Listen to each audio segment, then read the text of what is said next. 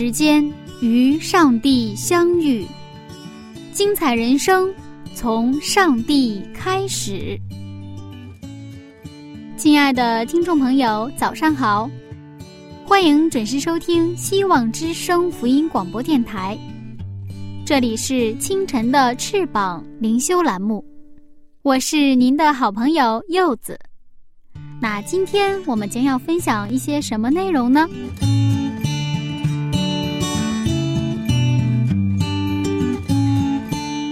有一句话说的很有名：有什么样的行动，就有什么样的习惯；有什么样的习惯，就有什么样的性格。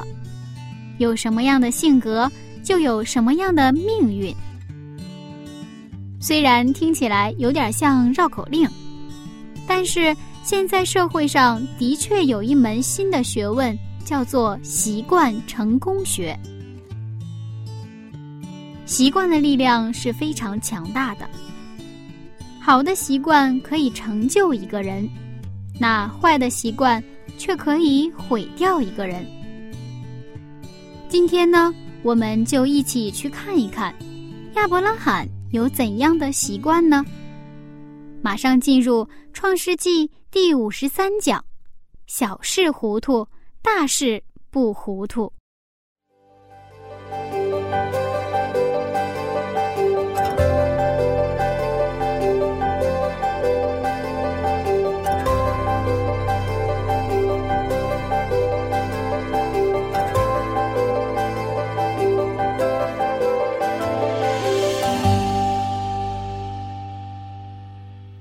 牧师你好，你好。那今天我们要谈一谈的就是习惯的问题。嗯我知道牧师有非常多好的习惯，比如说早起的习惯。其实早起是很困难的。我想特别知道这个牧师，您是从什么时候开始有这样早起的习惯的？嗯，我也有很多希望改掉的习惯。呃，其中啊，现在因为这个早呃早灵修啊，我们的晨祷就是。这个早起的习惯基本养成了。过去的话，晚上的时候，因为我是喜欢看书，嗯，不到十二点，嗯，睡觉总觉得好像是赔了什么，就是觉得在这样的一个都叫人们都是在一个力争上游的一个时代里边，呃，信息爆炸的时代里边，你不去学习，不去看书，呃，就有被淘汰落伍的这种这种危机感，所以说。这个晚上十二点之前睡觉，有的时候没事干，有的时候看不下去书，你也就是在那儿，就是动这个动那个，就一直熬到十二点，然后再去睡觉，啊，也是因为这个呢，我在家里，我跟妻子时常有一些这个，呃，一些这个不和谐。为什么？因为他要早睡，我呢，呃，没法跟他同步去去这个进入睡眠。后来呢，就我们俩就妥协了，嗯，他是九点睡觉，我是十二点睡觉。后来妥协到十一点，差不多就就就两个人互相让步嘛。那么后来做晨祷以后呢，就是呃生物钟调过来了，就是早晨的时候就起得很早，然后呢，呃过去早晨起早是很痛苦的，嗯啊，真的很痛苦，有时候早晨可能起早了。起走两个小时之后，白天又睡他三个小时，又给他要要给他补回来补回来哈。但是呢，我们也是通过这种生活的习惯的改变，也是真的认识到创世纪的时候，先有晚上后有早上的这样的一个上帝创造的一个节律和秩序，这个对给人带来的益处是非常非常大。嗯，确实是这样的。嗯，好，那今天我们要看一下亚伯拉罕呢，他的习惯不是好习惯。我们一起去分享一下。好的，我们还是这个先读一下这个《创世纪》二十五章的一节和二节。一节到二节，亚伯拉罕又娶了一妻，名叫基图拉。基图拉给他生了新兰、约山、米旦、米甸、伊施巴和舒亚。嗯，大家知道亚伯拉罕一百岁的时候，那个撒拉九十岁的时候生了那个，呃，他们的第一个儿子叫以撒。嗯。然后后来莎拉死了，是吧？莎拉死了之后呢，他就今天看到的新闻，就又娶了一妻，而且你算了没有这个数字？几个几个儿子？六个，六个啊，六个儿子，六个儿子的话，我们算差不多呃，这个也一呃前一个儿子后一个儿子之间的这个这个相差差不多两到三年，嗯，是吧？嗯，两到三年的话，这个加差不多十五年到十八年时间，一直生了孩子。如果再加上这个全是儿子嘛，那个女儿没算，那有可能就生了中间生了女儿，是吧？是。所以这个前前后后呢，也是一个。一个一个比较长的时间。嗯，不过读到这里的时候，呃，觉得很令人痛心。嗯，因为亚伯拉罕和萨拉之间是非常相爱的。对，我们大家都会觉得，这个萨拉去世之后啊，亚伯拉罕不会再娶妻子了。嗯，可是为什么他又娶了妻子呢？是啊，那个这个部分呢，就是，呃，如果亚伯拉罕不再娶的话，哈，非常的完美。但是呢，他。真的，我们知道上一次分享当中，他妻子莎拉死了之后，他痛哭流涕啊，为他哀痛，然后呢，又特意为他买了一块地，就好好的把他埋葬了。真的是对莎拉这个表示的，就是应该说，他对莎拉的爱是表现的淋漓尽致。但是呢，突然就有来这么一出哈，如果圣经不记录这一段该多好。我们觉得把这个亚伯拉罕的这个这些不完美的东西表现出来之后，觉得把这个。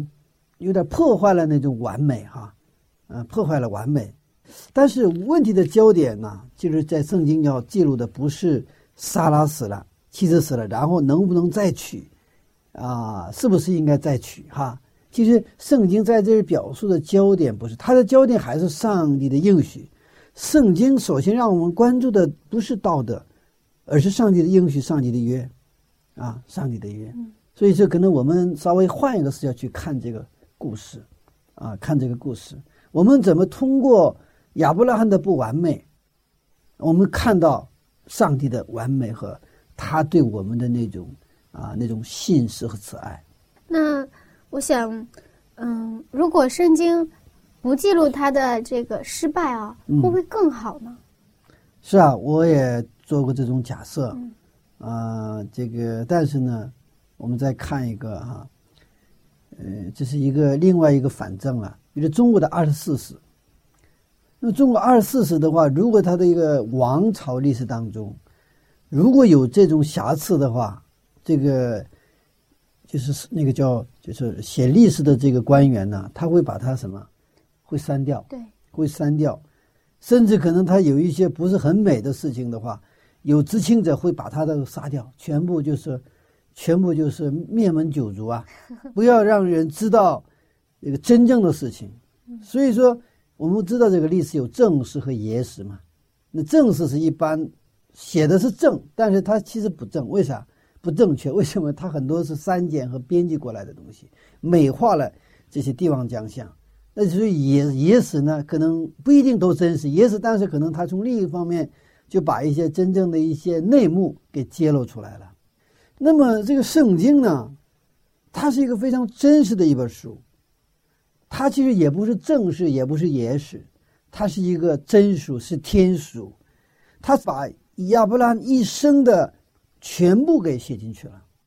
为什么圣经可信？就是因为圣经它不是按照这种美化谁哈，美化哪个人，而是把他的生活的本来的面貌呢，就是。根本没有去删减，就是如实的表现出来，所以这是也在我自己读经的这个这种过程当中，就是真的让我觉得圣经可信，因为我原来是学历史出身，啊，就是圣经太真实，太真实。我们在你看马太福音当中族谱当中就出现四个女人的，还有一个是没有写名字了哈，就是八十八是没有写名字乌利亚的妻子，但另外四个是有名字。就如果把乌利亚的妻子。加进去的五个女人了，那么这五个女人包括你看，他妈拉和路德、玛利亚，完了那个八十八，这五个女人按我们今天社会的标准来说，没有一个是正经女人，没有一个，是吧？他妈是跟他公公有事情，那个路德是跟他爷爷差不多一样的人结了婚，是吧？玛利亚是未婚先孕。八十八的这个八十八呢，是等于是这个叫我们叫，他是跟呃他是有妇之夫啊啊，呃这样，然后呢，还有一个谁呀？还有一个是那个拉合，拉合是妓女。所以其实我在刚开始接触那个福音书的时候，我是真的非常震惊，因为我我们刚才说我是学历史出身，所以我对这个历史啊逐步特别关注。哇，这怎么可能呢？这这里出现的女人全是记录的女人，全是用今天的话说，是愿意把它抹掉的女人，就是真的存在，是不能如实的说，只能说那个，比如拉赫斯妓女的话，那是只是传闻，她不是，她是一个良家妇女，可能会我们这么去描述，但是圣经它还没有一点去掩盖这些羞辱的部分，但是他把它真实的描写出来。所以在当时，我在真的一开始读福音书的时候，当我真的触到这一个点的时候，我就感到圣经来自圣经的一个真实的力量，而这个真实的力量是，真的是我们非常什么，让我们的心灵感动的那个力量。我们知道，这才是真正的啊一个天书。所以圣经呢，它从不去美化一个人，它也不去美化亚伯拉罕，直到实为止，亚伯拉罕不是一个完美的人。亚伯拉罕虽然是伟大的信仰者，但自是他是需要依靠上帝的人。嗯，他是伟大的信仰者，但是又是什么？有很多缺陷的人。他到死为止，他是需要依靠上帝的人。其实今天我们也是一样，我们是一个基督徒，但是呢，我们像亚伯拉罕一样不完美。这个完不完美，恰恰是什么？让我们知道，我们需要耶稣，我们需要依靠他。我们如果离开他，我们什么都不是。我们一旦离开耶稣基督的话，我们会马上会沉沦下去。所以说，在这个层面上，那么这些不完美的东西，在圣经呢，也给我们带来了一个正面的、积极的一种正能量。所以我们读圣经，怎么读？这么读，这么读。都是心里充满一种感恩的啊一种能力哈，所以这个我们看看第二个信息啊，第二个信息啊，我们看第一节，再再重新读一遍第一节的经文哈。第一节，亚伯拉罕又娶了一妻，名叫基图拉。大家注意这个又哈，这个不是那个亚当跟这个呃夏娃又重新同房，然后生的那个。那个、那个、那个赛特一样啊，这个、这个跟那个又不一样。这个又呢，我们想起了什么？亚伯兰曾经什么娶了一妻叫什么夏家，娶了夏家，现在什么又娶了一个跟夏家一样的女人，对吧？这就是习惯的力量。我们这个有 好习惯有力量，坏习惯呢同样有力量。亚伯拉罕有两种习惯，一种习惯是顺服上帝旨意的习惯，另一种习惯呢是按照他自己的想法去行动的这样的一个习惯。其实，为什么有很多的人在信了上帝之后少有变化？我们信主来到教会，来到上帝面前以后，我们是又又又又又重犯我们过去我们常犯的一些一些错误，而且是我们真的不愿意再重犯，是吧？但是呢，我们常常是不自觉当中，我们就又重犯了，犯了之后很懊恼，啊，我怎么能这样呢？是吧？我现在是基督基督徒了，所以我们心里就特别的有一种那种，呃，亏欠呐，特别的那种呃，有时候真的是很绝望，啊，我们对自己很绝望。我都是基督徒，我怎么能这样呢？我是在教会做了长老之后也是。呃，虽然我做的是这个，就长老的话，可能在人们都觉得长老是很受人尊重，但是我知道自己的内在的东西，我知道内在的些污秽的东西，所以又又常常这个让我非常非常纠结和痛苦。我根本没有资格在教会里服侍，但是呢，圣经引导我，把我带到哪里？带到耶稣面前，悔改，真正的去归主。那么亚伯拉罕呢？那么这种。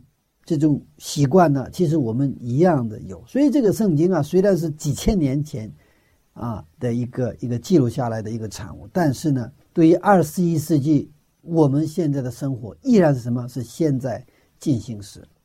这个罗马琳达这个大学那是一个世界著名的，咱们都知道的著名的一个一个大学了。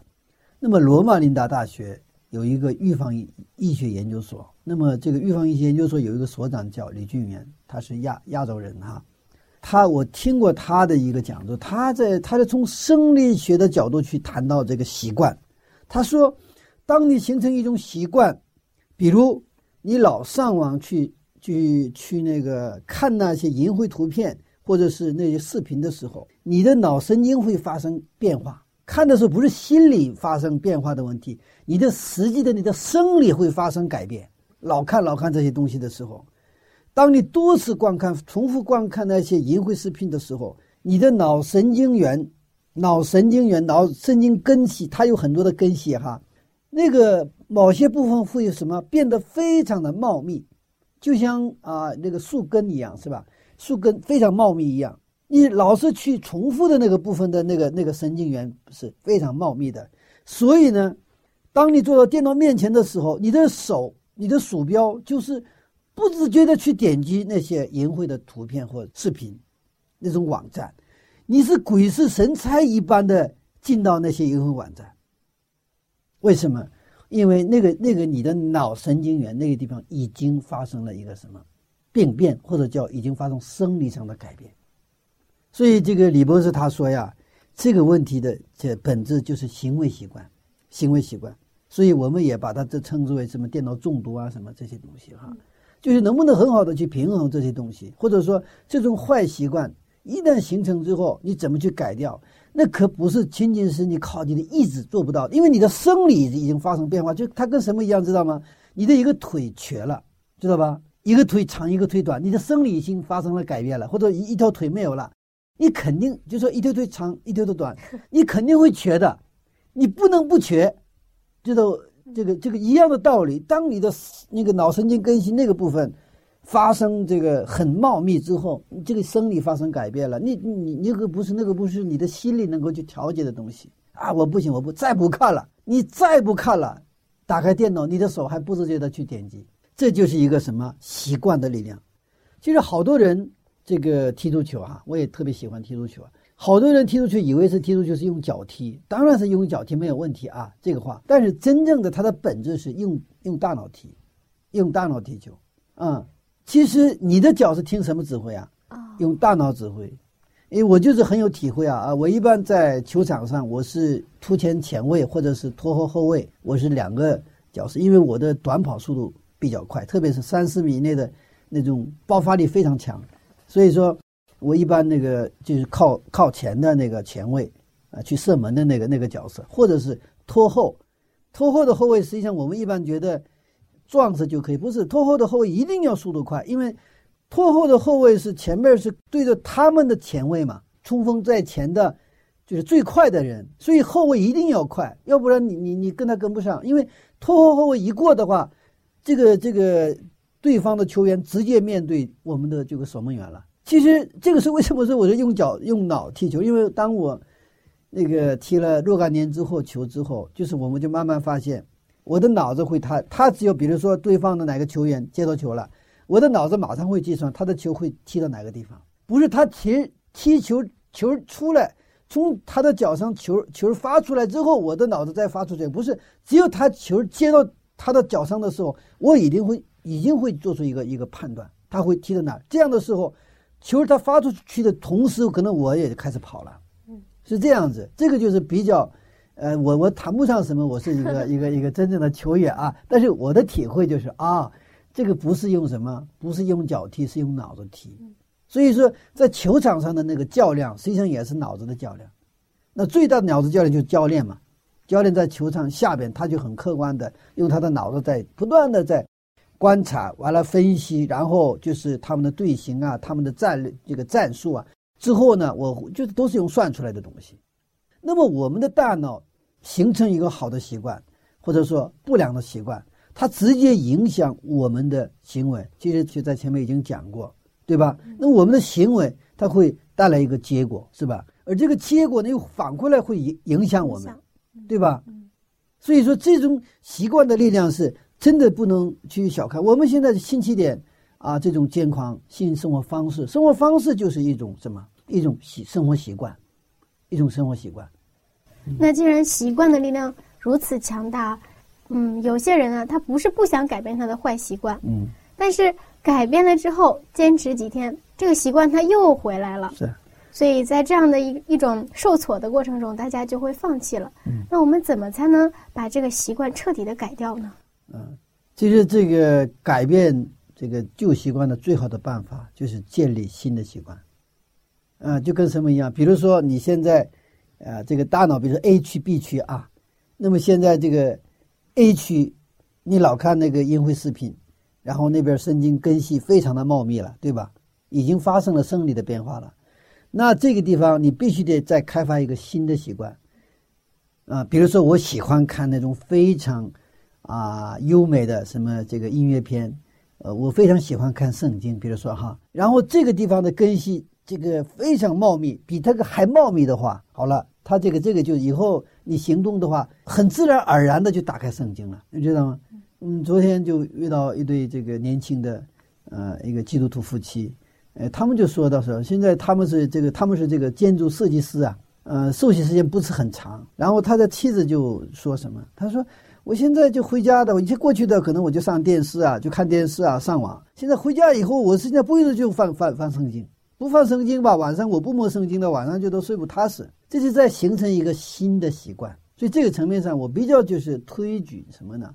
就圣经通读。当我们可能一天十个小时，甚至是好几天时间只听圣经，知道？真的，除了吃饭睡觉之外，全部的时间拿起来听，就是会它慢慢慢慢会生形形成一种习惯，知道吧？所以你再拿起圣经的时候，你就觉得回到这个老家的感觉，这就是习惯的力量。我们现在是。大部分的我们的这个，特别是大陆的基基督徒的话，我们过去没有这个习惯，我们不是这个新二代、新三代，大部分都是我们是半路出家。我们过去已经有很多其他的习惯，是吧？玩的习惯，或者是看书、看别的书的习惯。那么我们现在要养成一个新的习惯，就是我们读经、祷告、传福音、服侍这种新的良好的习惯。当我们建立起来的时候，其实旧的习惯呢，它会自然而然就会。拿掉就跟什么一样，一个房间呢充满了黑暗，光进来了，黑暗呢，你自然会退去了。你说，哎呀，黑暗，我怎么把黑暗怎么把它赶走？你拿去什么扇子把它赶走？你带来什么老虎，你把它吓跑，你也吓不跑它。这个黑暗呢，黑暗的什么就是光明来了，光来了，灯打开了，这个黑暗就自然而然就退去了。所以说，这个是我们真的是在呃，要用新的生活啊，我们要去。替代旧的生活，所以我们新的习惯都包括我们一开始谈到这个早起的问题，对吧？早起的问题的关键是你晚上必须早睡，就是你要早起的习惯要形成的话，你也要首先养成早睡的习惯。如果你不早睡，你早起是很痛苦的，是吧？是的。但是如果是养成早睡的习惯，你必须有信心。为什么有需要信心？因为就像我谈到我的经验一样，晚上我们。一整天工作以后，有时候身体很累，我我们的身体想休休息下来，我们的脑子停不下来，我们的脑子还有很多的忧虑、担忧，还有很多的压力，还有什么？我们想着各种各样的明天的工作，什么好多这些东西呢？我们的脑子停不下来，我们躺在那里，身体很很很很疲乏，但是我们的脑子很兴奋，停不下来。这个需要需要信心。我们把这个我们所有的我们的生活当中，我们的这些东西都交托给谁啊？交托给我们的上帝？我上帝啊！我现在愿意在你里边，我愿意去进入睡眠。我一切的生活的忧虑、工作的压力，以及各种各样的那种今天的什么挫折也好，包括今天的成功的喜悦也好，或者说上帝啊，全部拿走。现在我就单单的愿意安静的进行进入睡眠。所以这个是需要信心的。包括可能有的时候还不是这个情况，有的时候就是怕。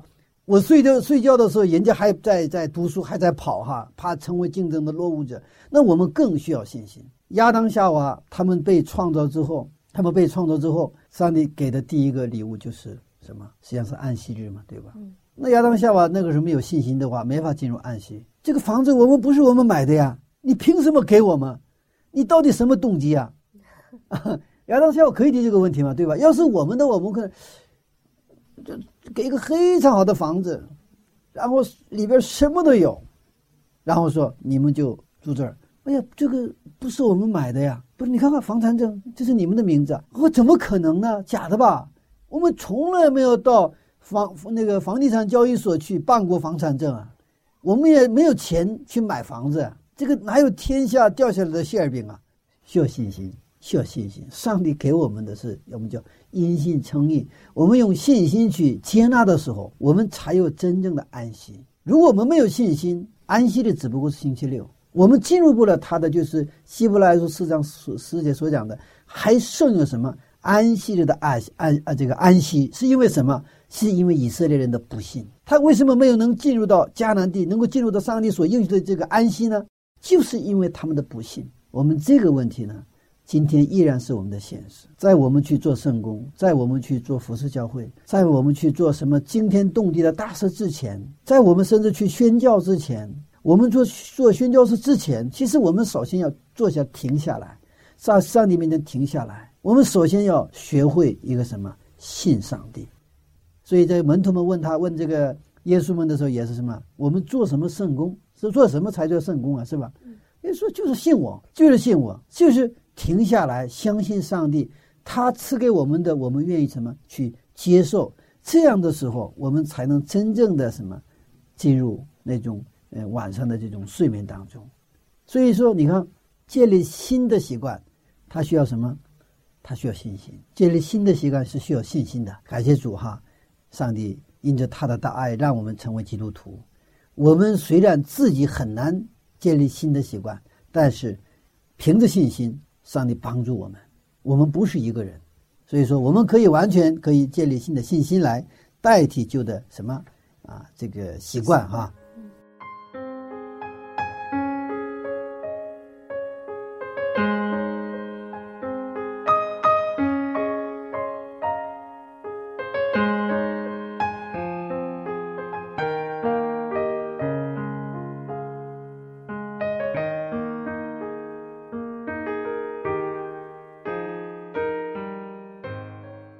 伯拉罕是一个真实的人，他也有不好的习惯，而且经常受这种坏习惯的影响。其实柚子也经常为自己的坏习惯而苦恼。今天终于知道克制坏习惯的办法了，那就是建立一个新的好习惯。亲爱的听众朋友。您是否也在为坏习惯而困扰呢？在耶稣基督里呀，一切都有希望。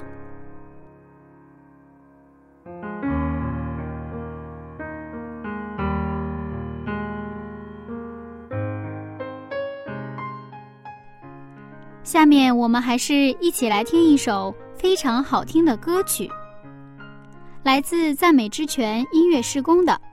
我要常常喜乐。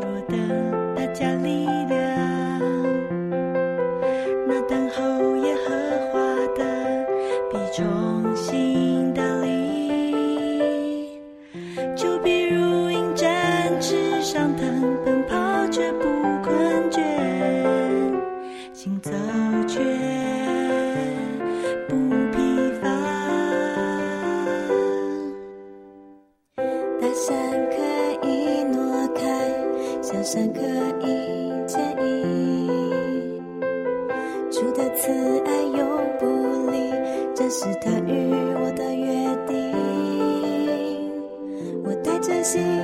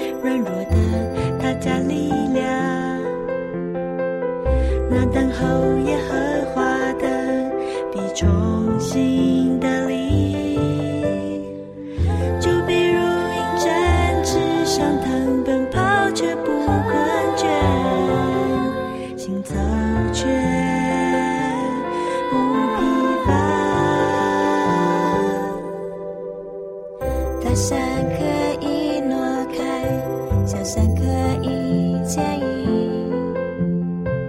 主的慈爱永不离，这是他与我的约定。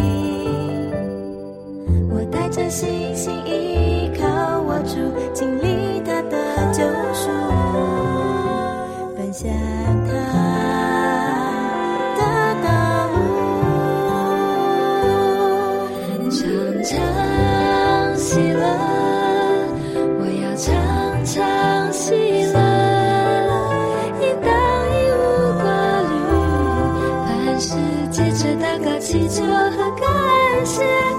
所思，那出人意外的平安，必在基督耶稣里保守我的。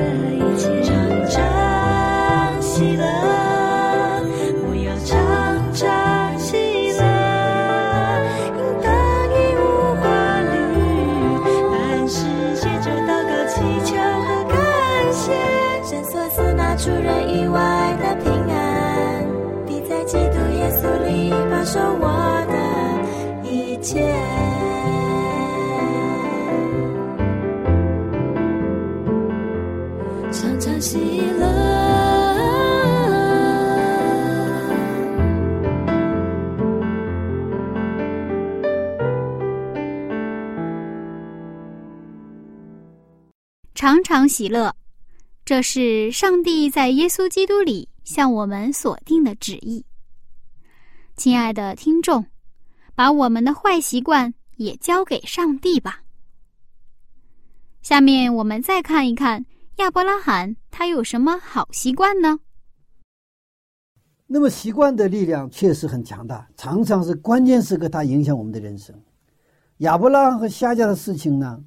可能是瞬间的决定，但是四千年过去了，这个以斯玛利和亚伯拉罕的后代之间的事情呢还没有解决，就是以撒和以斯玛利后代之间的事情，四千年过去了，现在的中东还在打，是吧？那是瞬间做出的决定，而瞬间做出的决定是跟什么有关？他们的习惯有关系。亚伯拉罕不是亚两个习惯吗？一个是顺服上帝旨意的习惯，一个什么？一个是按自己的想法行动的习惯。那么。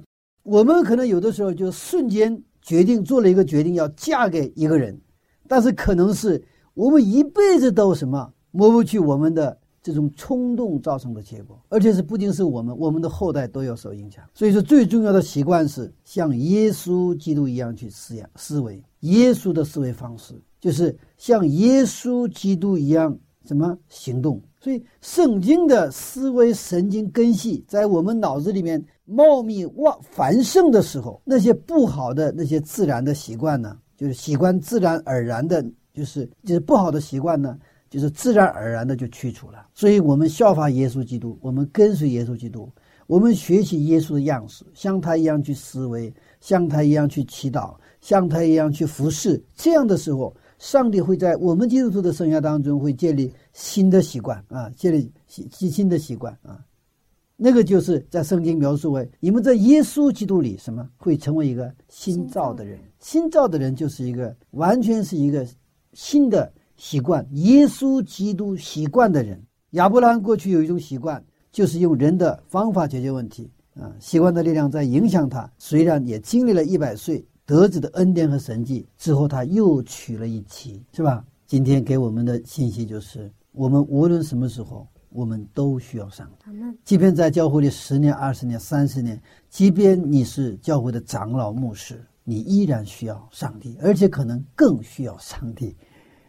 我们接着看第二个呃部分哈，我们继续看经文。创世纪二十五章的第五节。创世纪二十五章第五节，亚伯拉罕将一切所有的都给了以撒。亚伯拉罕把财物分给他庶出的众子，趁着自己还在世的时候，打发他们离开他的儿子以撒，往东方去。但这不是亚伯拉罕临终的时候给子女的遗言。我们继续看二十四章的三十六节。创世纪二十四章三十六节，我主人的妻子萨拉年老的时候。给我主人生了一个儿子，我主人也将一切所有的都给了这个儿子。嗯，这里面感觉到有一些矛盾。嗯，因为提到把一切所有的给了伊撒，然后又把财物分给了他庶出的众子，这个是不是很矛盾呢？这里边就是两个概念了，一个是一切的所有，嗯，另外一个是这个财物，财物对吧？对，那到底什么财物我们很清楚哈。嗯那这里边讲的一切的所有是什么？就是它就有一个有个界定的部分哈。你看以撒一生下以撒，亚伯兰就把一切都给了以撒，是吧？因为什么？以撒是长子，这个咱们好理解，对吧？但是呢，那么现在论到论到这个这个这个谁呀、以斯玛里，对吧？伊斯玛里他俩的话，我们从生理层面上看，谁是长子啊？伊斯玛里是长子。我们因为从我们今天角度，基督徒角度来说，我们很容易理解以撒就是长子。但是圣经实际上看的话，伊斯玛里是长子啊。那么圣经里边长子的概念呢，不是以这个生理年龄的啊这个前后来去去论这个这个概念啊。前一段时间呢，我给我这个我的父亲，我就受这个我父亲的命，我就整理了我们家族的这个族谱。就就发现了，呃，我虽然我对族谱，呃，过去懂一点，但是我又发现了新的一个游戏规则，很有意思的。比如说，呃，当然是这个长子的概念是老大家的老大，但是老大家的这个老大是女儿的话，那谁是长子呢？就是我看我们家族谱就有一个呃游戏规则，就是呃那个女儿还是不算啊啊，就按照这个他下边是老二是女儿还是不算，如果老三是儿子，那这个儿子是长子。就是等于老大家最先生的男孩是长子，女儿不算，啊，女儿不算。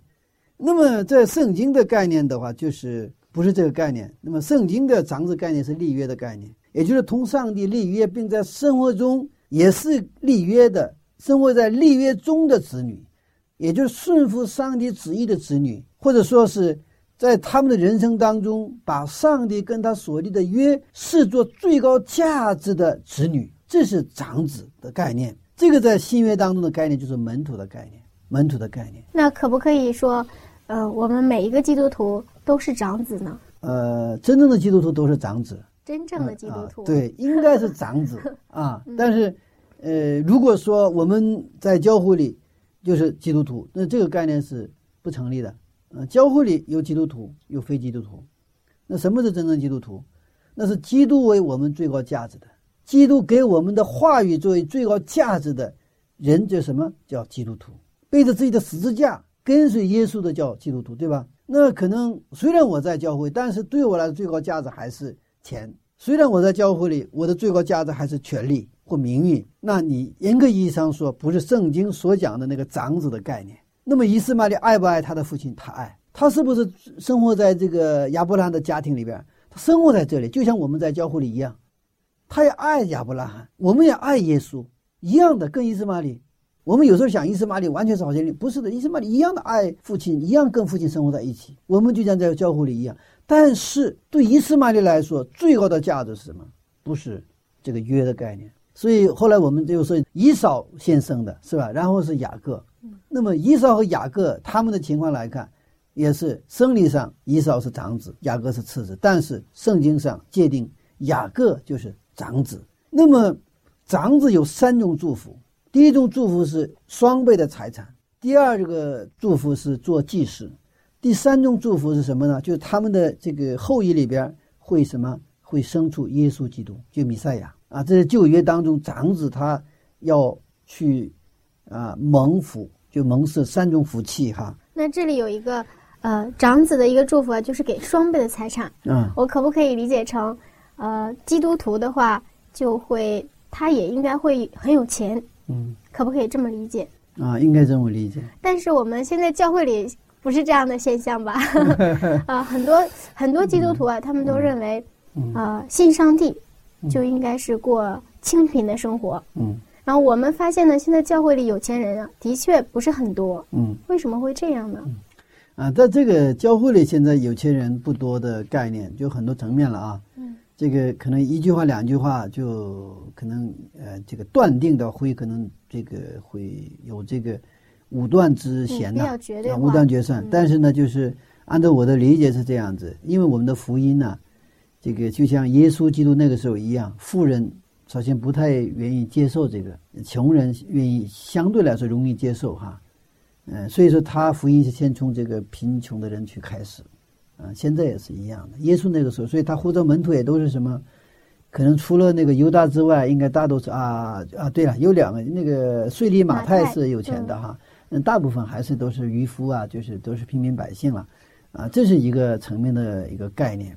那么另外一个层层面的概念的话，我们看得到十二个儿子的时候，就是以色列十二支派的时候，这三个祝福呢分成三个儿子来承承受，就是那个第一个，那个双倍的财产是归到那个这个谁呀、约瑟的两个儿子，嗯，呃、马拿西和那个伊法莲。以法莲。嗯然后呢，这个这个祭祀这个呢是立位支派，然后呢就是这个子就是后就是米赛亚那个支派是就是犹大支派，这么分开。所以基督徒当中，就是我的理解啊，是不是有这个各个层面的经济上？但是呢，其实我真的想说的是什么呢？除非是那个不可抗力的因素之外，不可抗力的因素是包括呃受到这种意外的机械伤害呀、是吧？或者是你一生下来的话，什么是一种智商非常差呀，什么这种不可抗力的因素之外，我们很多的这种啊贫困来自于我们的不勤奋、懒惰。懒惰造成的。那个懒惰不仅是我们的这个身体的懒惰，也更来自于我们大脑的懒惰。我们不去学习，不去努力，我们有一个界定。我们其实原来我们也是习惯的问题了。可能你的家庭父母很勤奋，你也可能习有一个勤奋的习惯。如果你的父母不是特别勤奋的话，然后你也可能没有这种习惯，勤奋的习惯。但是你把你懒惰还当做是比较勤奋，自己觉得勤奋，但是差远去了，是吧？所以我们一个第一个诚实正直，然后努力学习，然后勤奋的话，我想肯定没有问题。啊，就是不可抗力。但是我们这一块现在往往是呃那种，要不是懒惰，要不是安逸，对吧？就是这样的情况哈。所以呃，我是真的，我常常说啊，我希望我们的教育都很富，呃，但是轻富，就是干净的这个富裕。呃，牧师不应该富裕。牧师应该清贫 啊，那个贫呢、要清贫，不是说浊贫，不是干不干净的贫穷，那那是很很很可怜了，是吧？所以就说清贫啊，干净的，而且是你有能力富裕，但是你放下这个东西跟随耶稣，这种清贫的时候，如果是一个牧者是一个这样清贫的时候，我想他有一种就是影响力。那影响力怎么来？那教友都很富裕的话，那好办了，是吧？那来客人接待不用你买单，我说今天李弟兄，你来，是吧？我们这边现在有一个这个这个这个，正好是这个孩子现在要上大学了，他没有钱上大学，你能不能去帮帮他？如果是牧师很有钱的话，我就说这个话没有不好使了，是吧？那他就想，牧师你不帮他，为什么让我帮啊？他知道牧师没有钱，是吧？而且牧师没有钱是因为什么？他是牺牲，就是奉献自己了，是吧？嗯、他放放弃了这个挣钱的机会，服侍教会。那个时候，李弟兄他一点儿怨言都没有，乖乖的是吧？啊，牧师，谢谢你给我这样的机会，让我能够用我的这个财物来服侍人哈。谢谢，谢谢你这样的时候，这个教会就很美了啊，很美了。嗯，但是真的是我们得更加的努力了啊。我们继续看《创世纪》二十五章的九十九节哈。创世纪二十五章九十九节，他两个儿子以撒、以实玛利把他埋葬在麦比拉洞里。那个圣经特别计较长子和非长子，圣经啊。但是我们看到今天，你看，所以为什么这个这个细节很有意思？那个他的两个儿子以撒和以斯玛利，呃，正常是应该是我们排序的话，以斯玛利和以撒，对吧？对，排序这样，但圣经是这样，就是圣经特别计计较这些细节，它就是圣经的一个观点。虽然以斯玛利是现生的，但是谁是长子？是那个以撒是长子，他把他排到什么前面？那么分遗产的时候啊，其实长子以撒和他的呃其他的儿子完全不一样。以撒给了一切，现在要回答我们一开始的问题了。以撒给了一切，而这个是，也就是给了以长子的什么三种祝福？刚才说的三种祝福吧，双倍的财产，那个祭司祭司还有弥赛亚是吧？给了所有的祝福。那么以斯玛利只给了什么？那个财产的部分，就给了财产，其他的弥赛亚也好，祭司这个东西没有给。那么是到底上帝没有给，还是他不要？有这样的问题。我们圣经我们就是表述的时候，上帝没有给，但是上帝是一个公平的上帝，上帝爱每一个人，上帝愿意每一个儿子都成为长子，知道吗？他不是按照生理上这个年龄上说啊，有一个长子的话，其实他不可能成为长子，不是这个概念。我们这个不能误解，圣经是愿意每个人都成为长子，也愿意每个人都得救，对吧？愿意每个人都成为他的呃子女。不是我们生理的概念的话，有一个长子的话，老二、老三，那其他不是长子了，不是生理，不是这个概念。但是为什么圣经表述为给了以撒一切所有的，但是伊斯玛利就给了财物，就让他走了，是吧？庶庶出的那个，包括其他的其他的庶出的这些儿子哈，这实际上就是谈到圣经的两个系统啊，就是以撒的系统和以斯玛利的系统，一个是在跟上帝的立约的关系之内，一个在跟上帝的立约的关系之外。那么，当你在这个跟上帝的立约的关系之外的时候，哎，这个就很有意思了。就我经常比喻，把它作为一个猪的系统一样。呃，耶稣有一个比喻嘛，珍珠我就不扔给猪，是吧？那么猪的系统的话，它识别不了这个珍珠。如果烂苹果和猪这个烂苹果和这个珍珠放在一起，猪肯定会去什么？去去吃那个烂苹果，它绝对不会去吃珍珠，或者是它要这个珍珠。它就是系统的问题，就是我们跟上帝的立约关系的时候，我们会进入到上帝的系统里面，我们就会看到上帝所看重的那些有价的东西，要不然你看不到。你在立约关系之外的看不到，就像伊斯玛利，他觉得财务很好，我要，但是作为祭司，祭司都有很多的约束的啊，还有那个作为弥赛亚，弥赛亚什么来？我不信的话，这个东西对他来说跟看不见摸不着的东西，知道吧？而这个这个祭司的话，需要服侍，需要牺牲，需要服侍别人的这样的一个啊一个一个一个一个职位嘛。那个财物是我可以得，那个祭司是要舍的，那是吃亏的，那我就不要了。这个弥赛亚我看不见摸不着是吧？那就好像是什么神话一样，我我也不要，我只要什么财物。所以伊斯玛利的系统就跟那谁一样，跟那个猪只认的那个烂苹果一样，他不要珍珠一样，他只要那个，知道知道了哈。那以撒的话，我都要，都要，我要三重祝福，我都要，我就要上帝给我的祝福。那我拿到这个财物，我也去服侍别人，对吧？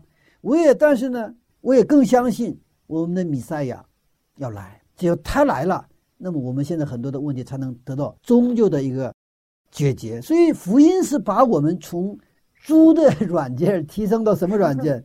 人的软件，或者叫猪版软件到。升级到人版软件，这个时候我们就，上帝会给我们打开一个新的世界，就是起初上帝创造人的时候，我们所能看见的东西，我们通过福音，我们重新迎接耶稣，然后我们看见另外这个世界。要不然我们看到的是看不到，我们只看到我们现在的不幸的人看到的这一切，钱呐，这位不是钱不好，钱很好，但只看到这些东西，那这个严格意义上，这个不是真正的一个基督徒。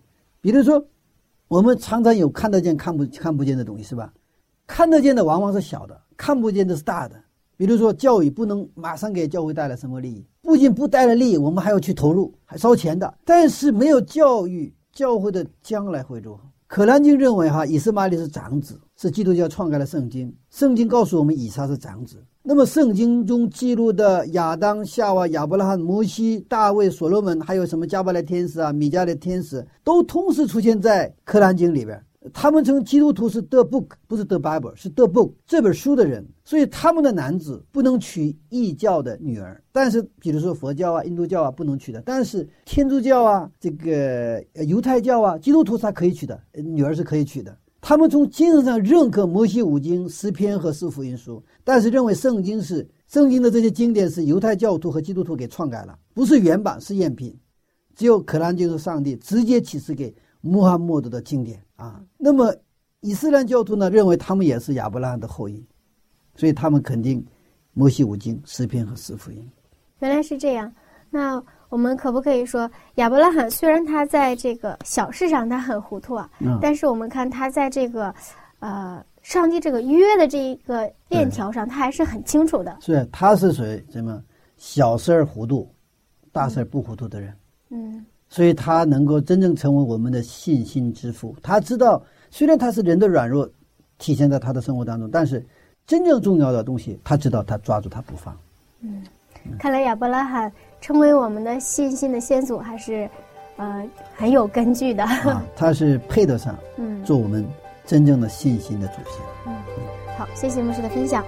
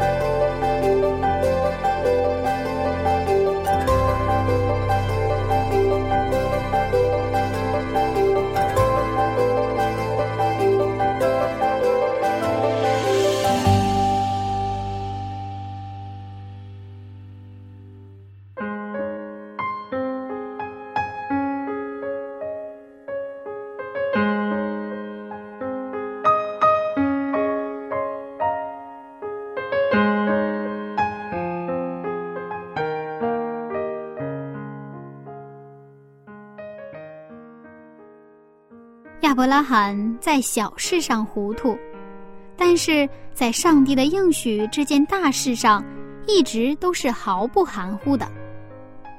他把立约的祝福给了应许的儿子以撒。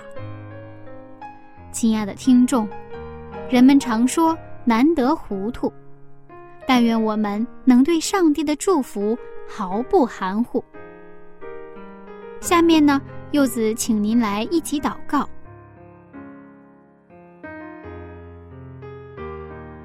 亲爱的天父上帝，谢谢您让我们在圣经当中看到一个完整的人，有勇敢也有软弱，让我们知道我们对您随时的需要。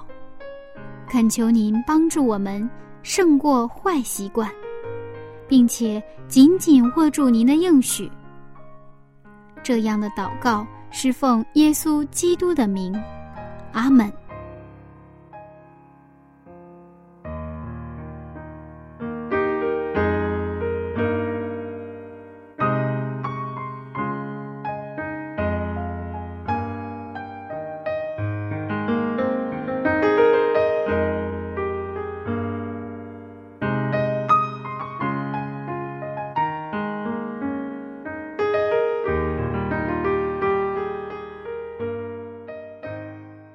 好了，亲爱的听众朋友，今天的分享是否给您带来帮助呢？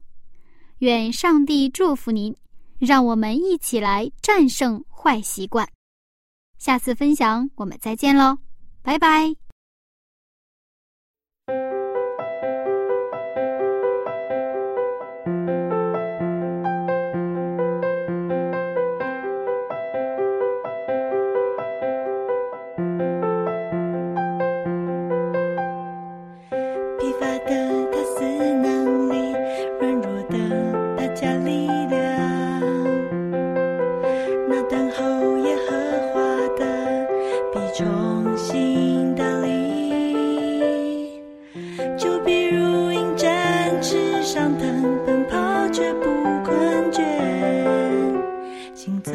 却